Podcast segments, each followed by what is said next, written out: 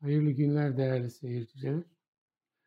Bir buradan bakınca programında daha birlikteyiz. Mehmet Ocak'tan Ahmet Taş getiren evet, gündemi değerlendireceğiz. Gündem içeride dışarıda oldukça yoğun. Ekonomi deyim yerindeyse SOS veriyor. Yani hakikaten insanların hayatı, geçim hayatı e, dayanılmaz boyutlarda. Yani sokağa çıkan, pazara çıkan, markete giren insanlar e, adeta ürküyorlar e, karşılaştıkları rakamlardan. Bu da mı, bu da mı, bu da mı der gibi değil mi? Evet. E, böyle bir e, panik söz konusu. Bu arada TÜİK e, enflasyon rakamlarını açıkladı hafta içinde. E, tüketici fiyatlarında TÜFE'de e, yıllık bazda yüzde 61.14 e, ortaya çıktı. Yine TÜİK rakamlarına göre. Gıda fiyatlarında da yüzde 70'leri vurdu. E, üfede ise, üretici fiyatlarında ise tırmanış yine devam ediyor. Yüzde 114'lü rakamları yani üç haneli rakamları görmüş bulunuyoruz. Yani TÜİK bile e, ekonomideki yangını e, ortaya koymaktan kaçınamıyor. Ne olacak bu? Yani e, bir yerlerde yanlış var belli ki. Yani iktidar cenahı e, mesela Sayın Cumhurbaşkanı Avrupa'da bazı ülkeler bizden çok daha vahim durumda. Yani bunlar artık bir tür e, mevcut yangının gerekçesi gibi de halka izah boyutunda e, seslendirilen e, ifadeler oluyor. Yani görüyoruz ama gibi ifadeler kullanılıyor hem Sayın Cumhurbaşkanı hem diğer ortak Devlet Bahçeli tarafından yani vatandaşın o öfkesini tamam sizi anlıyoruz boyutunda şey yapılıyor. Yani bir kısım insan tabii yani bu işin Cumhurbaşkanının belli bir politikada ısrar ediyor olmasından kaynaklandığına e, inanıyor. Ama şöyle bir e, anlaşılmazlık da var. Yani mesela AK Parti'ye oy veren insanlar yani bu e, ekonomi yangınından hiç mi etkilenmiyorlar? Ya da etkilenip de kendilerine göre başka bir izah tarzı mı buluyorlar? Yani e, bu ekonomi politika şimdi Sayın Cumhurbaşkanı yeni bir evreye de giriyoruz vesaire gibi ifadeler kullandı. Ama hangi evreden söz ediyor? Ekonomide neyi yapacak? Artık evre çok. evet. E, e, onun şimdi insanlar e, yani kaç şey geçti değil mi? Bugün Elif yazmış. Hmm. Kerim Rota'ya sormuş. Yani birkaç yıl içerisinde kaç ekonomi politikası değiştirildi vesaire diye. Yani böyle bir durum var. Hakikaten üstünde konuşmalıyız. Yani oyları nasıl etkileyecek bir, bir boyutu e, bu. Ama hakikaten insanların dayanma gücü karşısında e, yani iktidar neyi düşünüyor? Nasıl bu işi hafifletecek bu yükü? Yani hani mesela patlıcan yani kış sebzesi değil, kabak kış sebzesi değil domatesin mevsimi değil. Onun için onların fiyatlarının işte 30'larda, 35'lerde ne bileyim kıl biberin 50-100'lerde dolaşıyor olması şeydi ama artık mevsimi de giriyor değil mi? Tabii tabii artık yavaş Domatesini yavaş. falan mevsimi de giriyor. Ama yani insanlar tane ile almakta zorlanıyorlar. Yani böyle dönem bilmiyorum ikimiz de çok uzun süredir evet. gazeteciyiz. Sanki böyle dönem görülmedi denecek bir durum yaşanıyor. Evet. Hakikaten yani, böyle bir dönem görülmedi. Görülmedi. Yani. yani belki o 2000'ler krizinde de böyle bir şey yoktu. Tabii, tabii. Yani enflasyonun tırmanması karşısında sanki iktidar yani bunu önemsemiyor gibi. Yani bir yandan e, alaşağı edeceğiz enflasyonu gibi açıklamalar yapılıyor. Ama mesela enflasyonun sebebine yönelik hiç kafa yorulmuyor gibi de bir durum söz konusu. Evet. Bence artık şey biraz. yapmıyorlar. Yani e, bunu nasıl çözeriz ya da işte enflasyonu nasıl düşürürüz, zamları nasıl e, indiririz den çok e, bu durumu nasıl idare ederiz? Çünkü bütün söylemlerin temelinde o var. İşte yani Avrupa'da da büyük enflasyon yaşanıyor. Evet Avrupa'da da var enflasyon. Ama oradaki alım gücü evet onlar da özellikle e, bu gıdada yüzde, en yükseği yüzde sekiz. Tabii tabii daha orada düşük. gıdada mesela bir şey hissediyorlar ama e, gıda üretiminde daha doğrusu bütün dünyadaki şeyde bir artış var. Dolayısıyla enflasyon da zaten orada e, yüzde yedilerde sekizlerde en yüksek enflasyon. E, ama bizimle karşılaştırılabilecek bir durumda değil. Bizim hem alım gücümüz düşük hem de o kadar e, enflasyon yüksek ki e, dolayısıyla orayla karşılaştırmanın mantıklı bir çerçevesi yok. Bu konuda izah ederken işte diyorlar ki kardeşim bugünü görüyorsunuz ama bu ülke bir 15 Temmuz yaşadığı, işte Gezi yaşadığı, şunları yaşadığı, darbe girişimi yaşadığı, bütün bu badirelerden badirelerden sonra bunlar ortaya çıktı ve e, dolayısıyla e, hükümetin de evet hükümet mücadele ediyor bunları önlemeye çalışıyor ama e, ekonomide bir takım tedbirler almaya çalışıyor ama bunlar da bir gerçek bunları görmüyorsunuz. Öyle zaman zaman yorumlar da geliyor. İyi ama yani onlardan o günlerde o saldırıların yapıldığı dönemlerde bile darbe girişiminin olduğu ve sonrasında bile böyle bir ekonomi böyle değildi. Evet. O zaman da başka bir hükümet iktidarda değildi. Yine AK Parti iktidar vardı. Evet. Yine bu ittifak vardı sonuçta hükümet ülkeyi yönetenler. Yani o zaman e, en sıcak döneminde hani diyelim ki bir darbe girişimi dönemi yaşanıyor. E, farklı şeyler oluyor. O dönemde e, kardeşim tamam onu anlayabilirsin. Bu süreçte sıcak bir gelişme var. Dolayısıyla bir takım göstergeler işte e, bozulmuş, bozulmuş olabilir. olabilir. Yani bunu söyleyebilirsiniz ama e, sonrasında da zaten böyle bir sıkıntı yok. O dönemde de e, ekonomik anlamda bugün yaşadığımız bir sıkıntıyla karşı karşıya değiliz. Ama şimdi müthiş bir şey var. Yani hem enflasyon önlenemez bir vaziyette hem de zamlar artık her gün her konuda yağmur gibi gelmeye devam ediyor. Yani domatesin yani bazen küçüklüğü büyüklüğe göre değişebilir ama normal bir domates 8.8 8 lira yani. 8 lira yaşayan bir şey. Yani böyle bir şey daha hakikaten görülmüş değil yani. Sonuçta 30-40 yıldır dediğiniz gibi gazetecilik yapıyoruz ama böyle bir şeyle karşılaşmadık. O zaman burada başka bir sorun var. Yani hani diyoruz ya ben artık diyorum ki işte tek millet, tek devlet, tek domates. öyle bir evet, öyle biraz. Şimdi e, çünkü biz ekonomiyi demin dedim ya hani mazeretler üretme konusunda e, iktidarın tek yaptığı bu. Ama bu işi ekonomik sorun nasıl çözerizin e, bir karşılığı yok. Böyle bir izah yapamıyor. Çünkü bence böyle bir akıl yok. Çünkü e, yani ekonominin kuralları var. E, işte hukukun kuralları var. Başka her konuda e, belli kurallar var. Ekonominin kurallarını biz ters yüz ettik. Yani normal dedik ki kardeşim klasik ekonomi ne söylüyorsa hayır biz bunları artık geçtik biz başka bir ekonomiyi işte henüz bir farklı evreler dediniz ya siz. Evet. E, her 5-6 ayda, bir yılda artık bir yıla gitmiyor.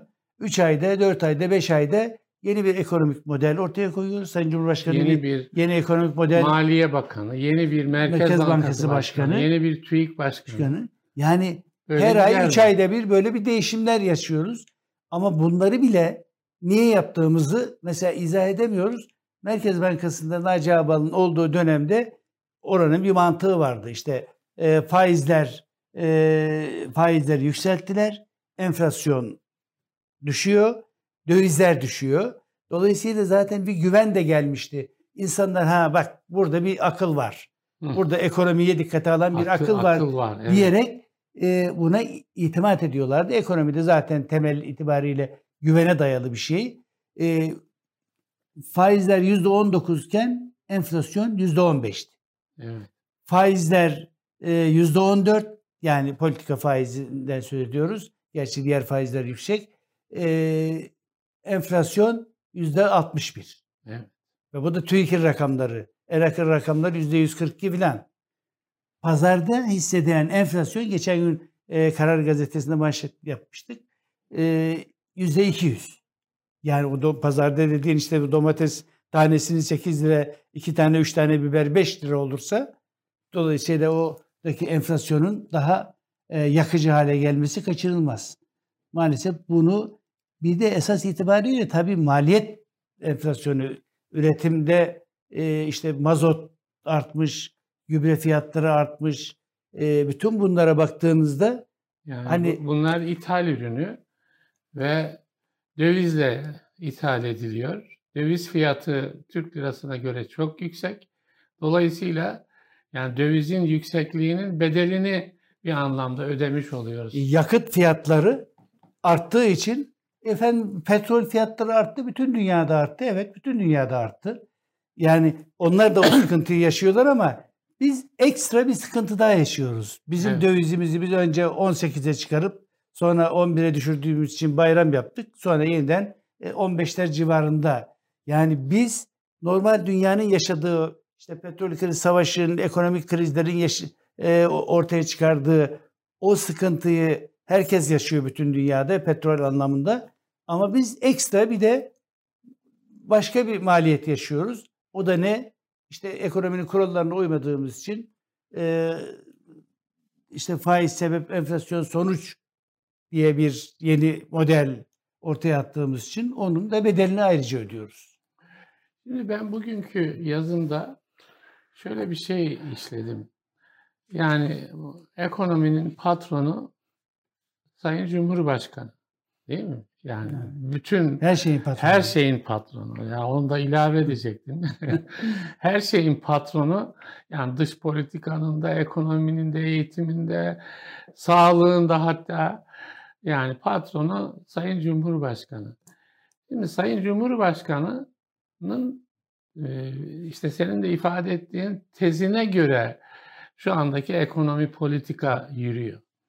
Yani diğer aktörler mesela Maliye ve Hazine Bakanı Nebati zaman zaman Merkez Bankası Başkanı konuşmalar yapıyor ama yani toplum onlara değil. Yani bu işin patronu Sayın Cumhurbaşkanı. Yani bunlar onun söylediğinin dışına çıkamaz. Şimdi mesela akıl dedin ya. Yani diyelim Naci Ağbal'la e, Lütfi Elvan bir akıl getirmeye çalıştı ama o akıl çok kısa sürdü. Niye? Yani asıl patron dedi ki sizinle olmaz bu. Benim yaklaşımıma uymuyor sizin İşte şeyiniz. çözüm üretmek istemiyorlar diyorum ya. Ha. İsteseler de o doğru bir yoldu. Şimdi diyorum ki yani Sayın Cumhurbaşkanı kendisini ekonomist olarak da niteliyor. Israrla bunun altını çiziyor. Hatta ana muhalefet liderine Kılıçdaroğlu'na sen vergi memurusun. ben, ben ekonomistim dedi. Yani sen bundan anlamazsın vergi memuru olarak. Ekonomist olarak ben planlıyorum. Ama ortada bir vahim durum var, bir yangın var. Yani bu yangın yani sizin ekonomistliğinizde azalmıyor, artıyor. Yani ve toplumun çok geniş kesimleri. Şimdi hani bir kısmı alt gelir grubu. Onun nasıl yaşadığına dair hakikaten tahayyül etmek mümkün değil. Yani sofra nasıl kurulur Ramazan'da falan. Şimdi alt gelir grubu, asgari ücretliler grubu, yani açlık sınırının altındakiler vesaire yoksulluk sınırı. Şimdi orta gelir grubu da kalmadı. Değil mi? Onlar da şeyden Onlar da alt gelir grubu kategorisine. Yani herkes mesela ev alma umudunu yitirdi insanlar. Araba alma umudunu yitirdi insanlar. Yani bu orta gelir grubu vesaire eve iki maaş giriyor. Sadece ben mutfağı nasıl e, yönetebilirim diye insanlar kaygı duyuyorlar. Şimdi bu işin patronu Sayın Cumhurbaşkanı. Yani üstüne alınması lazım. %61.14'lük yıllık enflasyonun iyi bir şey olmadığını düşünüyorsa e, bunun kendi üstüne alınması lazım. Üfe'nin %114 ki bu yansıyacak değil mi? Peyderpey e, tüketici fiyatlarına yansıyacak demek. Bu yükseklikte bir üretici şeyi maliyet enflasyonu deniyor. Şimdi diyorum ki başka ekonomistlerle Sayın Cumhurbaşkanı böyle bir televizyon kanalında, bütün televizyon kanallarının ortaklaşa yayınlayacağı bir açık oturumda karşı karşıya gelsinler. Şimdi yığınla üniversite var, yığınla ekonomi profesörü var değil mi? Ekonomi profesörlerine bir ara mandacı falan dendi.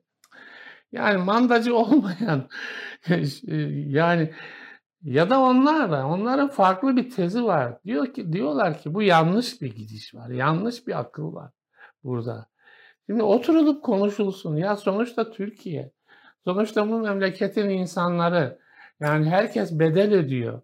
Dolayısıyla Sayın Cumhurbaşkanı çıksın desin ki e, farklı işte akademisyenler ne bileyim gazetelerdeki ekonomi yazarları herkes bunlar yanlış diyor. Yani bir kısım iktidar medyası var. Orada yani gene farkındalar onlar da. Çünkü görülmemesi mümkün değil. Bu fahiş fiyat e, tırmanışını konuşulsun diyorum. Ve hakikaten e, yanlış varsa bir de şunu düşünüyorum Mehmetciğim. Şimdi ikimiz çıkıyoruz. Benden farklı düşünüyorsan söylüyorsun bunu. Değil mi? E, ben de senden farklı düşünüyorsam söylüyorum. Genelde televizyonlarda bu tarz programlar var. Sen de katılıyorsun farklı programlara. Farklı düşünceden insanların katıldığı. Yani orada ya yüzde 61 büyük bir rakam değil falan dese birisi yani onu tefe koyarlar yani. O, dolayısıyla bu tür ortamlar herkesin birbirinin düşüncesini irdelediği ortamlar. Ama Sayın Cumhurbaşkanı böyle bir programa çıkmıyor hiçbir zaman. Yani kendi tayin ediyor. Şu kanalda konuşacağım. Belki iletişim başkanlığı da şu gazeteciler katılsın soru sorsun. Muhtemelen onlara şunlar sorulsun özellikle gibi bir yönlendirme de yapılıyor. Şimdi oradan gerçek çıkmıyor. Orada hiç kimse Sayın Cumhurbaşkanı'nın düşüncesini irdelemiyor. E, diğerlerine de Sayın Cumhurbaşkanı bakmıyor. Bir şey devam ediyor bu defa. Hani sarmal diyoruz ya. Bir fasit daire devam ediyor. Mesela şu tarz bir kanaat var. Enflasyonu önemsemiyor iktidar. Yok önemsiyoruz. E nasıl mücadele ediyorsunuz? Bir enflasyonla mücadele diye bir programınız var mı sizin? Gözükmüyor bu. Çünkü kontrolsüz gidiyor. Yapışkan bir enflasyon kontrolsüz gidiyor. Bilmiyorum. Yani Sayın Cumhurbaşkanı çıkar mı böyle bir şeye? Yani sanmıyorum. Yok çıkmaz. Yani normal siyasette bile çıkmıyor ki. Hani normal şunu dersiniz ki ee, bir siyasetçi yani bu iyi olmaz mı? Önce onu, onu parti liderleri düşünceni söyle. Elbette. Yani. yani normalde ekonomistlerle çıkma. Hayır bırak mesela onu.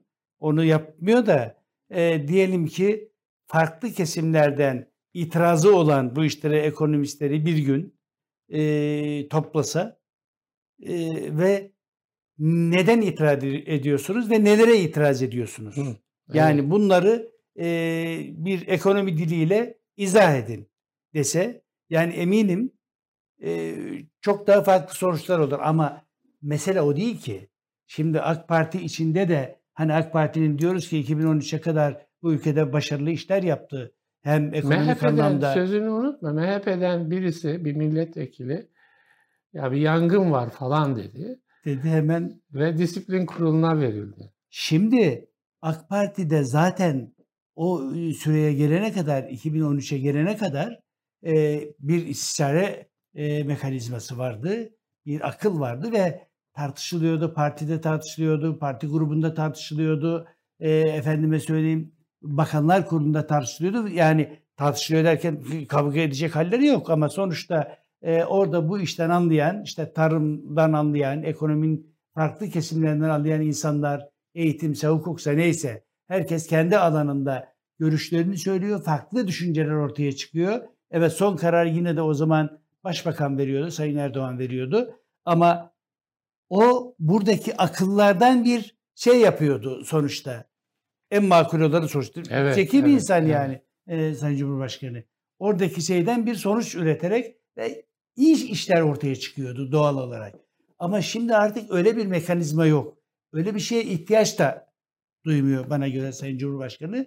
Dolayısıyla e, işler günlük bir sorun ortaya çıkınca hemen o konuda şunu yapalım. Yanlış olursa düzeltiriz tekrar.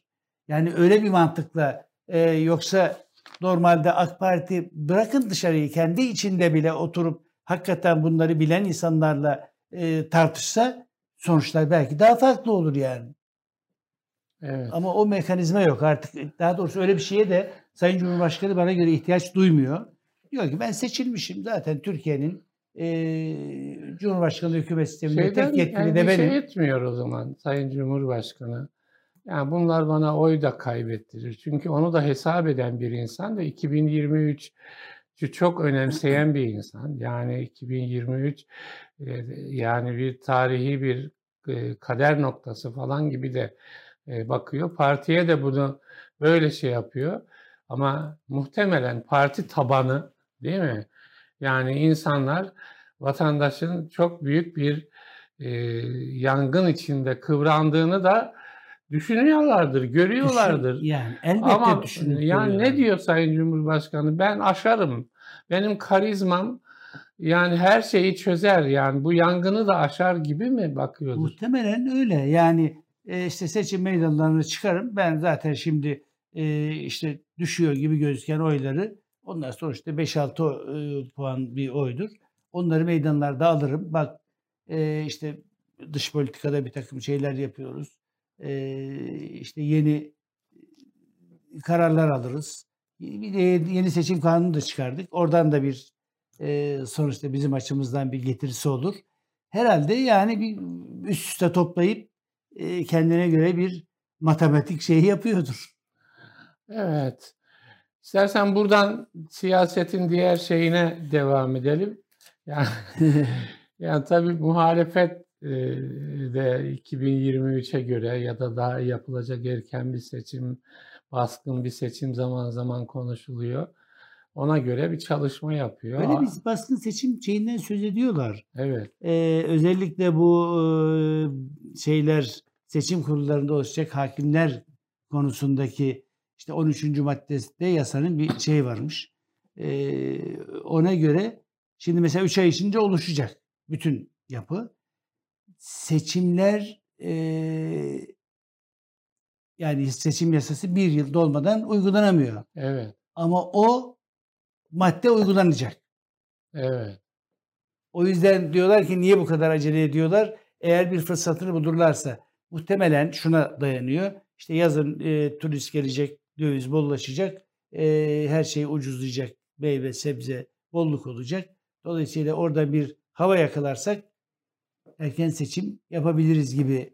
Yani bu maddeyi yani biraz önce gelirken var. E, Bloomberg Radyo'da Merkez Bankası'nın e, bir takım araştırmaları veriliyordu. Enflasyon öyle düşecek gibi gözükmüyor. Yani öyle gözükmüyor tabii gözükmüyor de. Gözükmüyor yani. Yani hani yani daha belki... da yükselecek gibi yani yüzde 60 beklenmiyordu yani mesela yüzde 60 gözü görüldü yüzde 70'ler şimdi e, gündeme geliyor.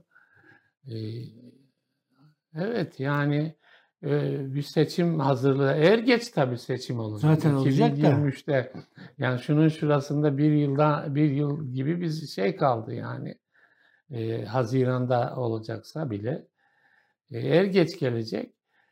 E, tabii muhalefet ne yapacak? Altılı masa ne yapacak? E, altılı masanın önünde yani hala yani kimi muhalif televizyon kanallarında bile e, yani ortak aday konusu yani bir an önce açıklansın gibi e, insanların önüne çıksın, bu problemler hakkında ne düşünüyor ortaya çıksın vesaire gibi e, beklentiler seslendiriliyor.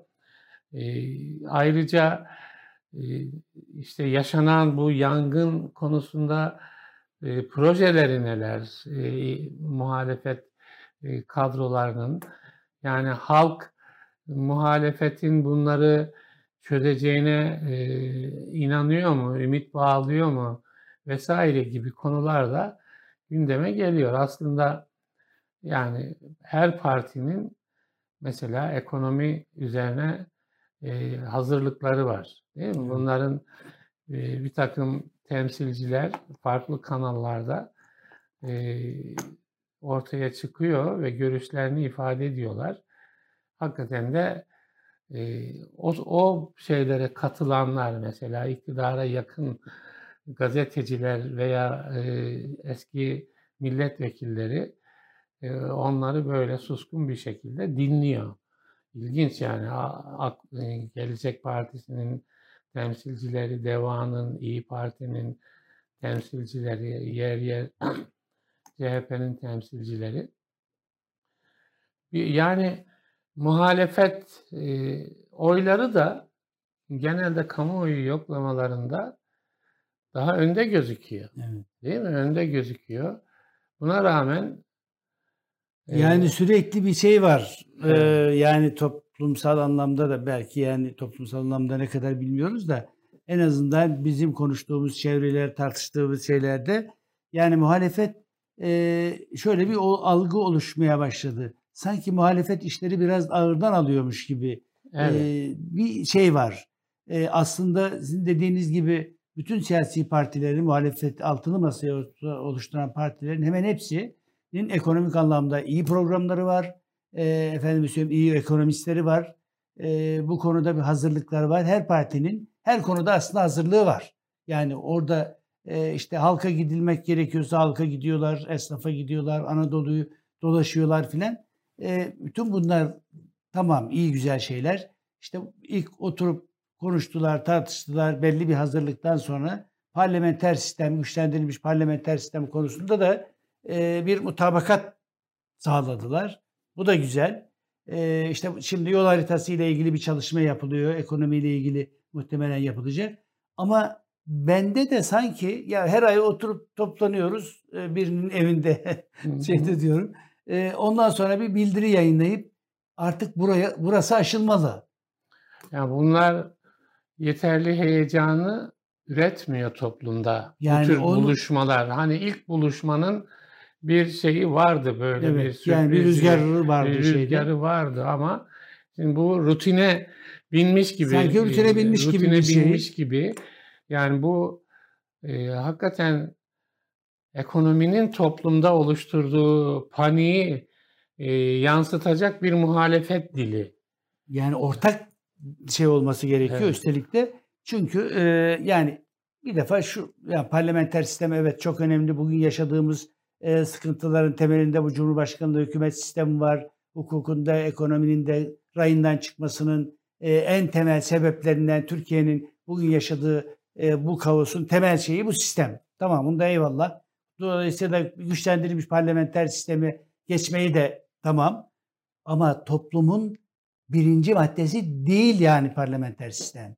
Parlamenter sistem satarak e, iktidar olunamaz. Yani bu değişim evet. sağlanamaz. O yüzden e, yani hem bu ittifakın çatısı daha e, güçlü hale getirilmeli ya da nihai hale e, getirilmeli. Hem de işte enflasyonu nasıl önleyecek, üretimi nasıl artıracak, bu zamları ve şeyleri nasıl önleyecek. Yani bütün bunları ekonominin e, 10-15 maddeliktir sonuçta yani. Bütün bunları milletin anlayacağı bir dille e, ve yüksek sesle hakikaten e, ortak bir e, dille bunları anlatmak gerekiyor. Tekrar tekrar belki her yerde Anadolu'nun her yerinde ama e, bu birlikleri yani tabii burada bir eksiklik var. Cumhurbaşkanı adayı sonuçta bu işleri anlatacak olan o.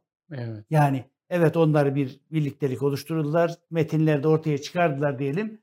Ee, çıkacak Cumhurbaşkanı diyecek ki ben evet bu ittifak adına e, aday oldum ama şunları şunları çözeceğim ve şöyle çözeceğim. Yani ona ihtiyaç var. Tabii onların da e, bir haklı payı var. Şimdiden acaba yıpranır mı? E, o yüzden e, belki aday belirlemeyi biraz daha seçime yaklaşırken e, düşünüyorlar Fakat gibi şöyle gözüküyor. de bir şey e, yani konuşuluyor. Yani isimler atılıyor ister istemez isimler atılıyor. Değil mi ortaya? Evet. Dolayısıyla bu isimler de aşınıyor şimdiden. Yani eğer mevcut ortaya atılan isimlerden birisi herhangi ki birisi- zaten aynı aşınma yaşanıyor diyorsunuz. herhangi bir birisi yarın aday gösterilecekse şimdiden bir imaj kaybına uğruyor. Yani böyle de bir e, eleştiri söz konusu. Yani şu ana kadar benim gördüğüm bir yumuşak karın gibi gözüküyor.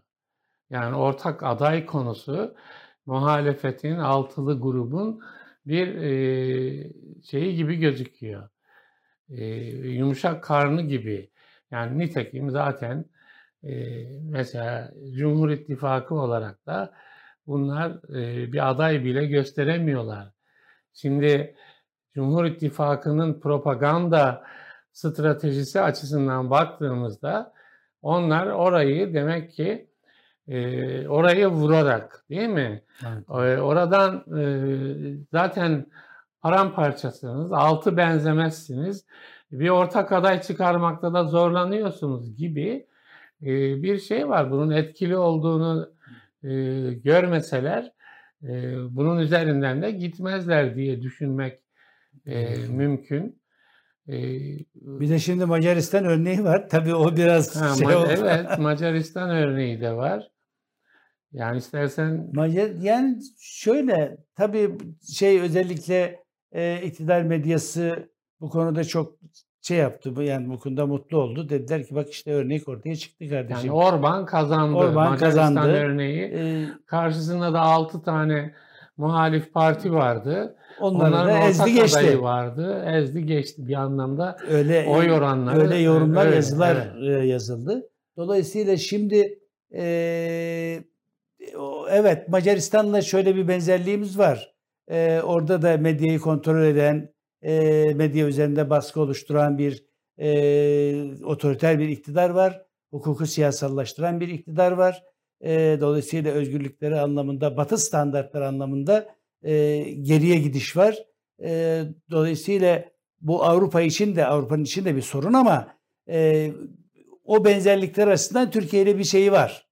O maddeler arasından Türkiye'de de e, hukukun üstünlüğü e, konusunda büyük zaaflar yaşanıyor, özgürlükler e, konusunda yaşanıyor ve ekonomide e, fakat onların farkı şu ekonomide e, benzerliğimiz yok. Orada enflasyon bizim gibi değil, bizim yaşadığımız bir pahalılığı, e, yoksulluğu yaşamıyorlar.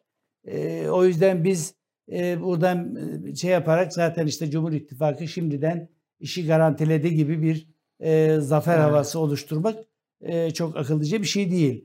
E, ama muhalefet açısından burayı örnek almasında şey var. Yani e, çok rahatlık biz bir ittifak oluşturduk. Rahatlıkla bu işi alırız. Evet önde de gözüküyor. E, matematiksel olarak şeylerde o oranında da önde gözüküyor ama e, o bir rehavet yaratması hiç iyi bir sonuç üretmeyebilir. Mesela Macaristan'daki ortak adayın yani politik vasfının e, biraz zayıf olduğu ifade ediliyor. İşte Mesela. Budapeşte Belediye Başkanı diyorlar o daha şeydi. Yani şimdi yani oradan örneklersek mesela bizdeki altılı grup e, politik hüviyeti zayıf e, bir ortak aday gösterirse mesela onun toplumdaki karşılığına bir örnek olabilir şey. E, tabii Orban'la e, Tayyip Erdoğan'ı böyle birlikte kıyaslamak da çok garip bir şey aslında. Yani Evet, çok iktidar medyası o tarz sahipleniyor şey ama Orban'ın başarısına yani öyle de bir garabet söz konusu. Yani Orban çünkü çok iyi özellikleriyle bilinmiyor bütün dünyada. Yani daha baskıcı, totaliter bir temsilci olarak biliniyor. çok fazla sahip çıktığınız zaman e, canım biz de böyleyiz yani işte diye bir itiraf niteliği de taşıyabilir Taşıyor. yani. Bir de senin o dediğin mesela Macaristan'da Orban e, halkın ekonomisini bizdekinden çok farklı biçimde yönetiyor. Yani oradaki hayat pahalılığı çok sınırlı, insanların geçim imkanı çok daha Türkiye'ye göre daha olumlu. Yani demek ki bizim bizim hani tek adam yönetimimizde bu başarılabilmiş değil. En azından şu andaki görüntü itibariyle bu başarılabilmiş değil.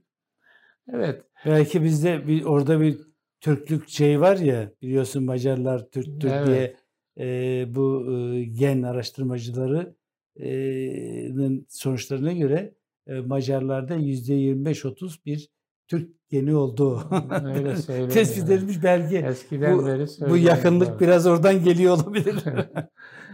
Evet tabii buradan gene Türkiye'de e, muhalefetin altılı yapının e, yani siyasete nasıl etkili olabileceği konusuna gelebiliriz.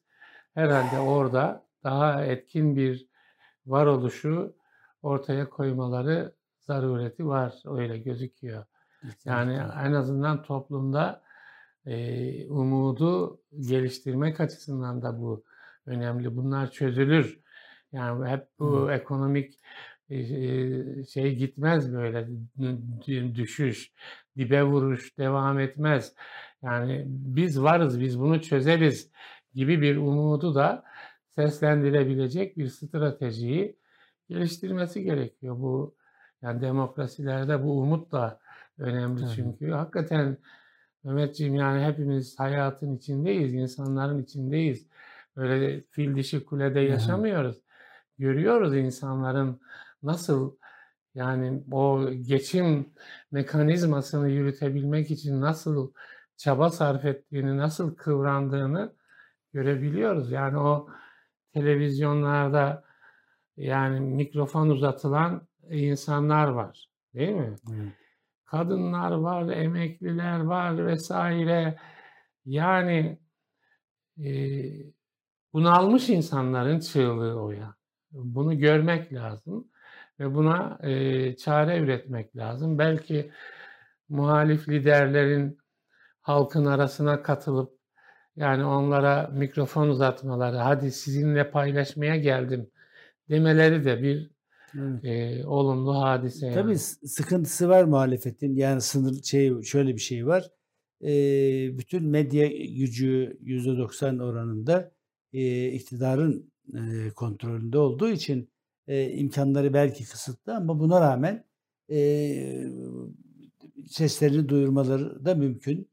Evet. E, o yüzden geçmişte yaptıkları işte yerel seçimlerde yapılan başarının e, oradaki uygulanan model de e, bir ortaya örnek çıkardı. Evet. E, o yüzden e, bu birlikteliği yani belli ki bu sistem e, kesinlikle ittifak modeliyle ancak başarıya ulaşmak mümkün. Yani yüzde 50 artı bir yakalamanın başka bir imkan ve ihtimali yok.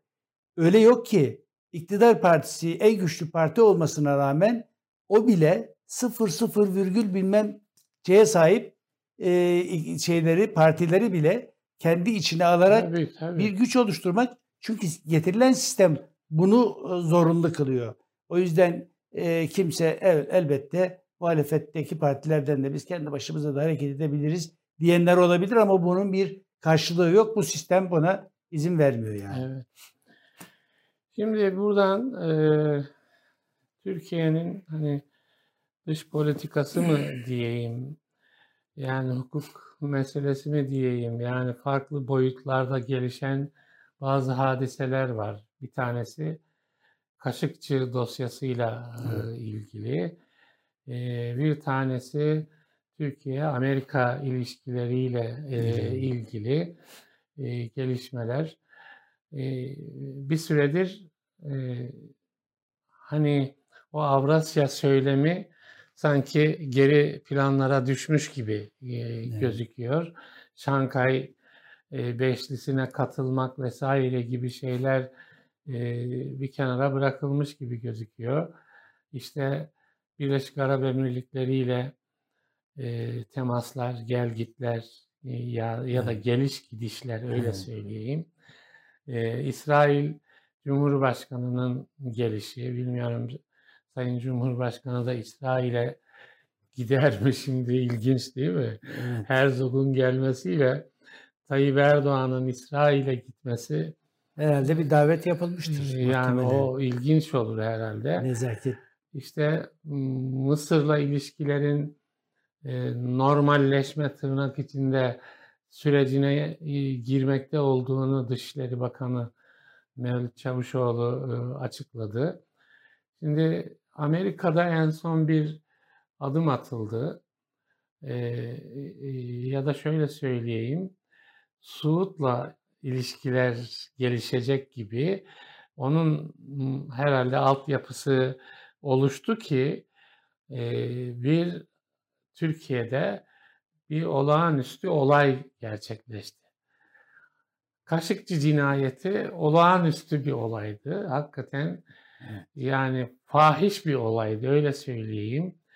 Ya Suudi Arabistan'dan birkaç tane istihbarat elemanının gelmesi, Suud Büyükelçiliğinde, İstanbul Suud Konsolosluğu'nda vizesini uzatmaya gelen gazeteciyi kesmeleri, biçmeleri, e, cesedini yok etmeleri e, ve bununla ilgili Türkiye'nin tavrı o zaman yani hakikaten Türkiye'ye karşı müthiş bir şey bu. Yani hiç hiçbir diplomatik teamülde kabul edilecek bir hadise değil.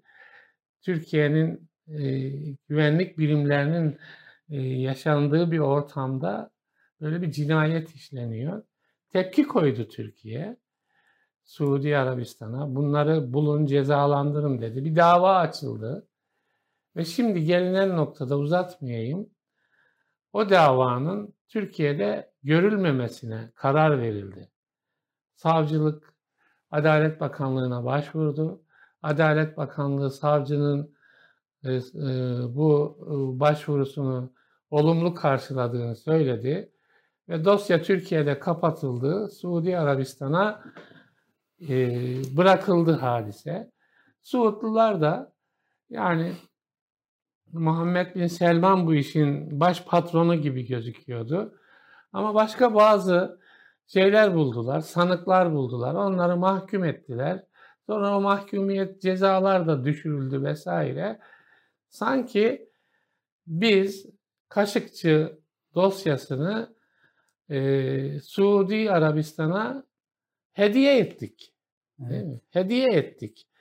Bu iki açıdan önemli.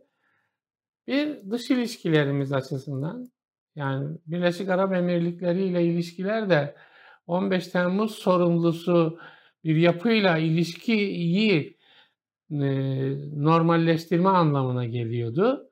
Görmezden gelme anlamına geliyordu. Şimdi bir cinayet dosyasını görmezden gelme anlamına gelen bir e, dış politika ilişkisi geliştiriyoruz. Bir bu tarafı var.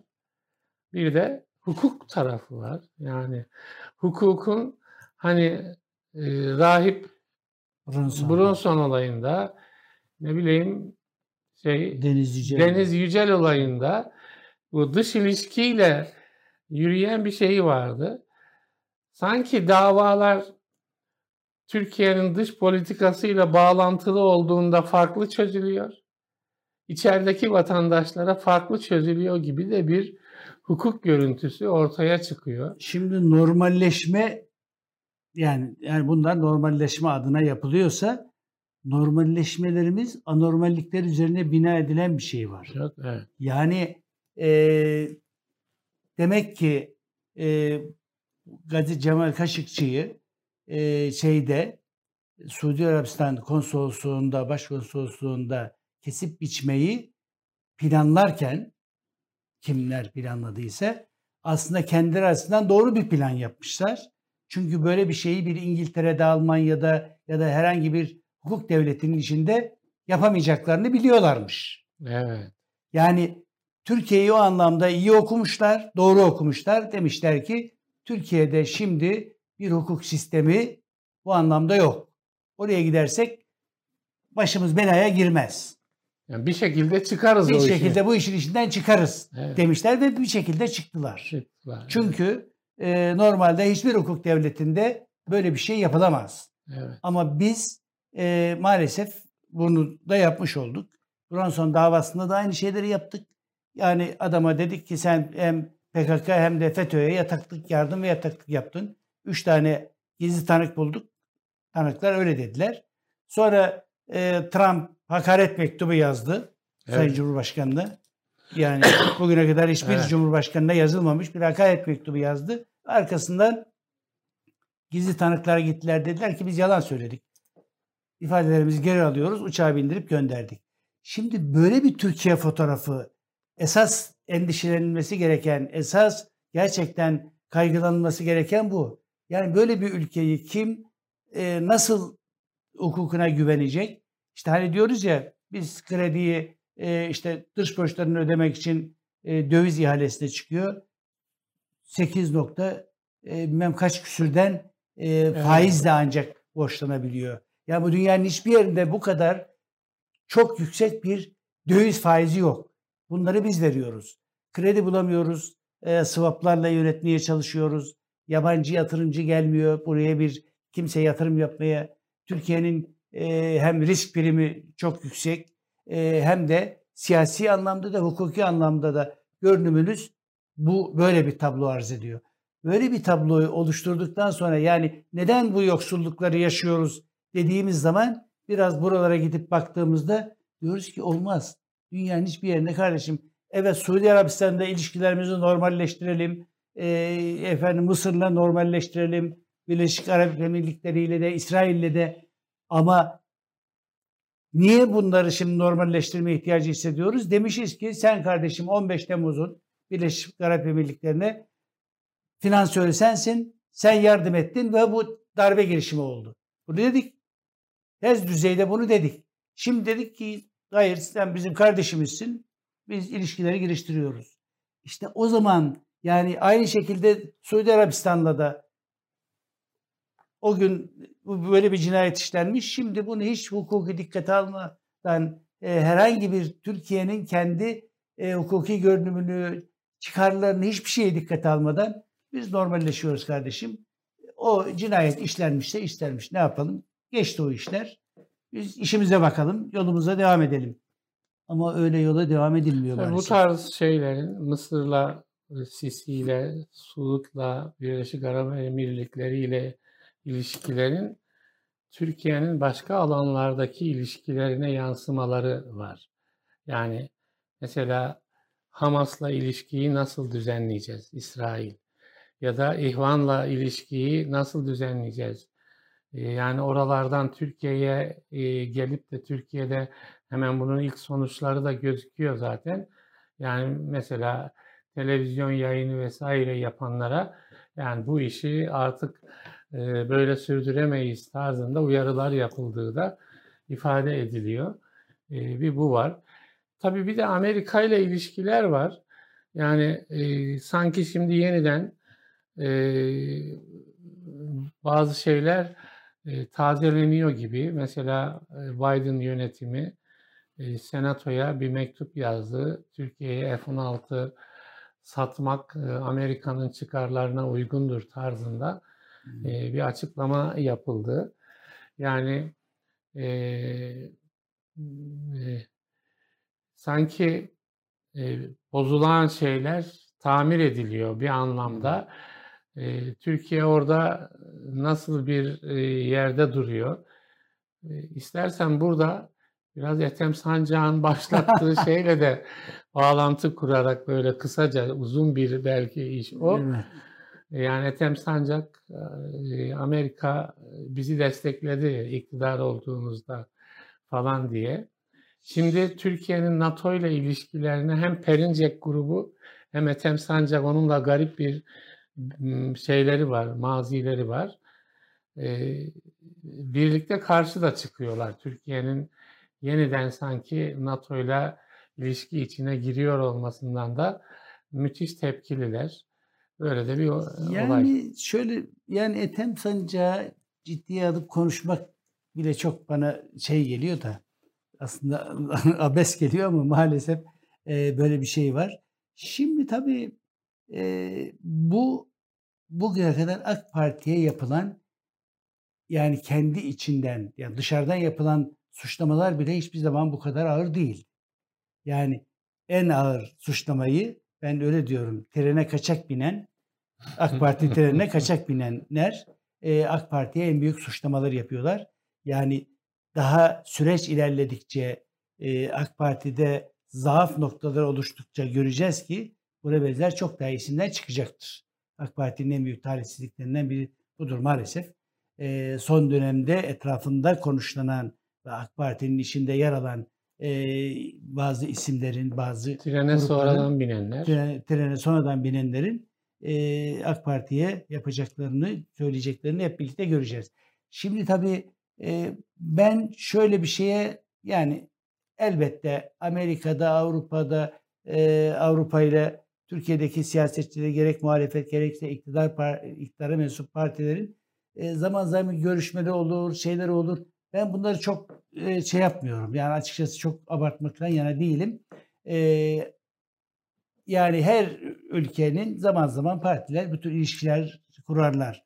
E, o ilişkide de e, aslında e, hepimiz biliyoruz Sayın Cumhurbaşkanı henüz daha genel başkanken e, başbakan olmamışken şeyde Bush tarafından kabul edildi, Bush tarafından kabul edildi, görüşüldü filan. Avrupa'da da e, ona bakarsanız hani AK Parti'yi Avrupa ve Amerika destekledi. Evet şöyle destekledi. Yani iktidar sürecinde de destekledi. E, Amerikan New York Times'te başyazılar çıktı. E, bir demokrasi modeli, e, Müslüman dünya açısından bir demokrasi modeli ortaya koyacak AK Parti diye. Avrupa'da da aynı destekler vardı. Yani belki o güne kadar hiçbir iktidarın görmediği Avrupa ve Amerika tarafından destekler gördü. Yani bu şu anlama gelmiyor kardeşim. E, Amerika'da bir takım şeyler hesaplar yapıldı ve AK Parti'yi iktidara getirdiler. Böyle bir şey yok. Yani milletin desteklemediği, millette karşılık bulmayan kimsenin iktidara gelmesi mümkün değil. Ne kadar dış desteği olsa da. O yüzden ben öyle e, e, bakıyorum. Evet. E, o yüzden et, ama Ethem Sancak tabii bunlar e, Doğu Perinçek'in böyle çok kötü bir kopyası olduğu için fotokopinin biraz silik hali olduğu için başka türlü bir ya belki şöyle bir şey e, yani ben de konuyu yazdım e, kararda. E, yani Amerika açısından ki o zaman tek süper güçtü. Yani e, bu Sovyetlerin dağılmasından sonra yani e, Orta Doğu İslam dünyası orada da e, siyasi e, İslam gelişiyor iktidara aday e, konuma geliyor Cezayir'i hatırla mesela. Yani bunu denetleyecek, Orta Doğu'yu bir hale yola sokacak başat bir aktör olarak Türkiye önemsendi bence. Hmm. Türkiye'de de bunu mesela seküler bir iktidardan daha ziyade İslami bir arka planı bulunan bir iktidar daha etkili yapabilir gibi. Yani Tayyip Erdoğan ismi bu açıdan önemliydi. Mesela Erbakan'a oynamadılar. Evet. Erbakan'a oynamadılar. Bir, e, Erbakan daha sınırlı bir oy e, alabiliyordu. Bir de açıktan zaten karşı Bir de Amerika'ya... açıktan karşı meydan okuyordu şeye D8'le vesaireyle Erbakan'ı hatta Erbakan'ı Amerika'ya davet etmediler. İtibar kazandırırız Erbakan'a diye. Yani Tayyip Erdoğan hem hani şeyde dalgası siyasette dalgası yükselen bir insan, iktidar adayı olan o zaman e, Tayyip Erdoğan'la e, bu iş daha şey olabilir AK Parti yönetimiyle. Böyle bir planı olduğunu düşünüyorum ben. Yani Amerika'nın. Mesela BOPA eş başkan oldu. Türkiye de o rolü yadırgamadı bence. O zaman yani AK Parti yönetimi de o rolü yadırgamadı. BOPA eş başkan oldu e, Tayyip Bey AK Parti. Ya ben onu gene de hüsnü zanla baktım. Dedim ki BOP'un bölgedeki negatif e, uygulamalarını sınırlamak gibi bir misyonla eş başkan olundu diye. Tabii Avrupa Birliği ile şey yapıldı. Bunun bir siyasi hesap tarafı içerideki 28 Şubat damarını dış şeyini devre dışı bırakmak. Yani dışarıdan bir meşruiyet sağlayarak içerideki muhalif odaklara imkan vermemek. Çünkü 28 Şubat hala canlıydı. Böyle bir hesap yapıldı ve bana göre AK Parti bunda siyaseten başarılı da oldu. Ama daha sonra işler değişti. Yani işte One Minute oldu, bilmem Mavi Marmara oldu, e, Arap Baharı oldu vesaire. E, siyasal İslam'ın daha da yükseldiği bir şey. Amerika Suriye'de olmaz bu dedi. Bundan sonra yokum ben dedi. Ve Türkiye-Amerika ilişkileri e, şey oldu, gerilime girdi. O devam ediyordu. Şimdi yeni yeni, yeni yeni bir açılım sergileniyor. Yani e, Biden yönetimi hani Biden'a izafeten ya iktidar değişmeli yani evet. gibi bir söz naklediliyor. E, şimdi demek ki Biden yönetimi bir kapı açıyor değil mi? F-16'ları e, Türkiye'de bu konuda bayağı istekli bir şey içinde, evet. örüntü içinde. Muhtemelen e, Putin'in durumu biraz daha e, Putin kay, daha fazla kaybederse dolayısıyla Türkiye biraz daha rahatlayıp kendini e, Avrupa'ya, şey Amerika'ya atmanın bir yolunu bulmak istiyor olabilir. Evet. Yani bu biraz ekseni şimdi yeniden Batı dünyasına yöneltme gibi bir e, görüntü ortaya çıkarıyor. Bunu konuşacağız herhalde önümüzdeki evet, süreçte. Ee, bir de yani Ukrayna'ya temas etmeden programı bitirmeyelim. Çünkü yani evet. hakikaten Gerçekten o Buça'da büyük vahşet yaşanıyor. Büyük vahşet yaşanıyor. Mariupol'da, e, Buça'da, Buça, Buça hakikaten e, yani Rusya'nın, Putin'in yüz karası e, bir görüntü sergileniyor. Yani bu vahşet 2022 yılında ve Avrupa'da gerçekleşiyor. Şimdi Suriye'yi hatırlıyoruz değil mi? Halep'in vesaire nasıl yani yerle bir edildiğini, Grozny'yi hatırlıyoruz. Afganistan'ı geçmişte hatırlıyoruz. Yani o bizim kültürümüze giren Moskov zulmü şimdi Avrupa açıktan tanışmış oluyor. Yani hakikaten uçağı noktasına gelmesine göz yummak da diyorum ben. Yani Batı dünyası e, buna e, imkan vermemeliydi diye düşünüyorum. Gerçi orada şöyle bir şey var. Yani şu ana kadar e, hani e, İslam ülkeleriyle karşılaştırdığımızda Avrupa ülkeleri yani çatır çatır silah veriyorlar. Doğru. Ekonomik yardım yapıyorlar e, mültecilere bir tek e, bir kucak açıyorlar. Savaşa girmemeleri şeyle kaldı. E, NATO giremez zaten o zaman 3. Dünya Savaşı'nı göze almak gerekir.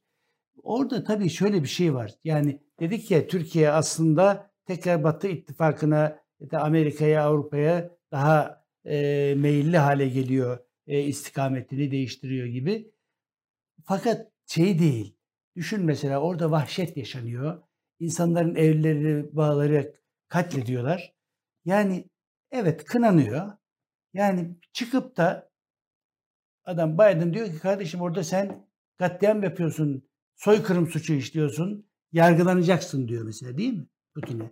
Şimdi buradan bizim bir siyasetçimiz hani eğer Batı ittifakında yer almak şeyse bırakın onu. Yani insani olarak Putin'e dönüp de kardeşim orada katliam yapıyorsun, çocukları, sivilleri öldürüyorsun diyemiyoruz yani. Bu da işin garip tarafı. Ve bir başka şey daha var. Türkiye'de medyada gördüğüm e, iktidar medyası da muhalif olarak gözüken sol medyada bu konuda ittifak halinde. Yani biraz Hepsi Putin. Rus yanlısı bir sol Hepsi medya var. Putin hayranı. İktidara destek veren bütün o İslamcı gazeteler dahil, Türkiye'deki sol gazeteler dahil hepsi Putin hayranı. O konuda ittifak halindeler. Televizyonlarda dahil. Maalesef yani maalesef.